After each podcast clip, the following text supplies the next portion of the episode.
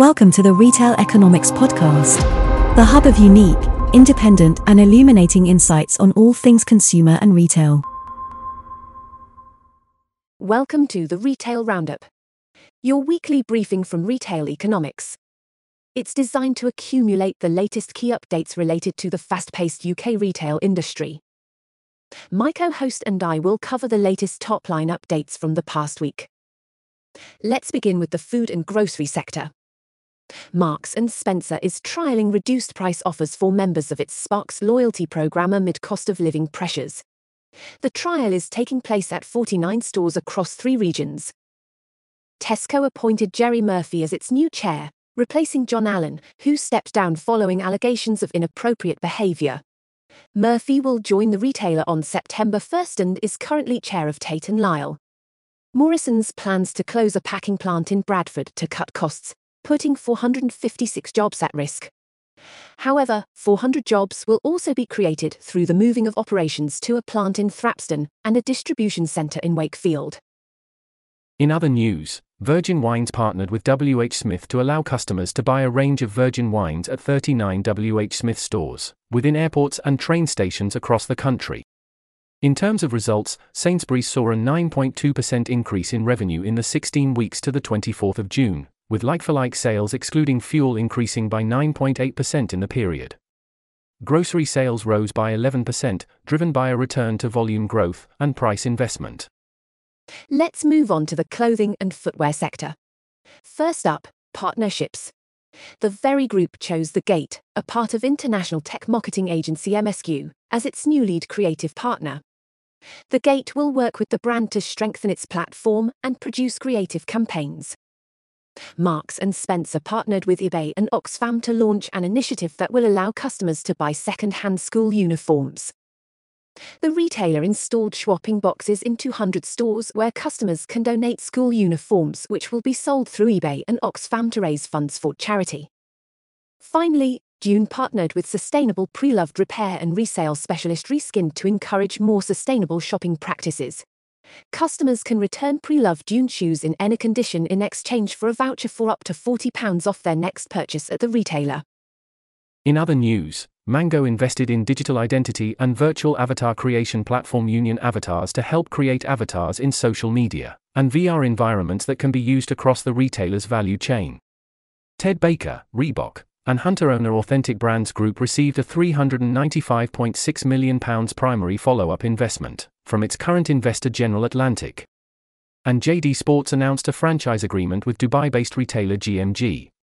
GMG will open 50 stores under the JD fascia by 2028 in locations including the UAE, Saudi Arabia, Kuwait, and Egypt. That's not all. German personal shopping service outfit relaunched its first online store in the UK. And ASOS revealed a new dedicated sample sale website in order to clear stock. Both women's wear and men's wear are on offer with discounts of up to 90% of the original price. Moving on to results, Nike saw revenue increase 10% year on year to £40.5 billion in the year to May 2023.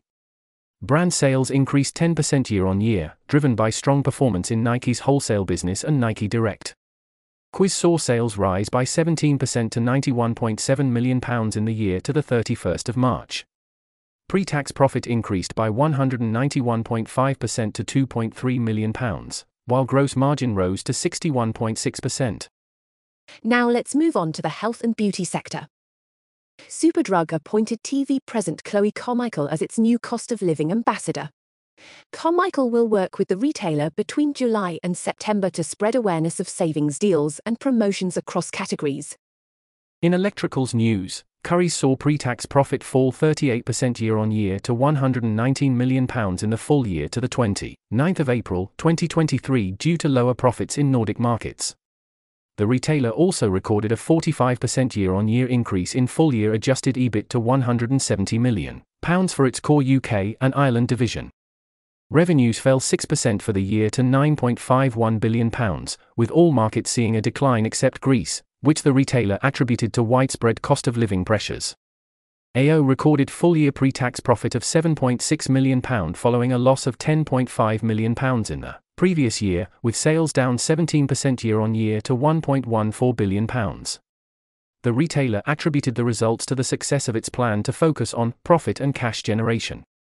Moving on to furniture and flooring, Topps Tiles saw group sales rise 4.4% in its third quarter, with like for likes rising 2.5% in the period. The group pure play acquisitions Pro Tiler Tools and Tile Warehouse additionally saw sales growth of 60%. Finally, let's look at department stores, marketplaces, and specialists. TikTok opened its first pop up shop in Oxford Street, London, with a focus on tech, home and living, and book product categories. Merchants and creators can visit the pop up, but it is not open to the public. That's all for this week's news update. You've been listening to the Retail Roundup, your weekly briefing from Retail Economics. Let us know what you thought by posting a review or rating on your podcast platform. If you enjoyed this show, remember to follow us and tune in again next Monday for the latest updates. Sign up for more insight, including reports and thought leadership on all things retail and consumer at retaileconomics.co.uk. Thanks for listening.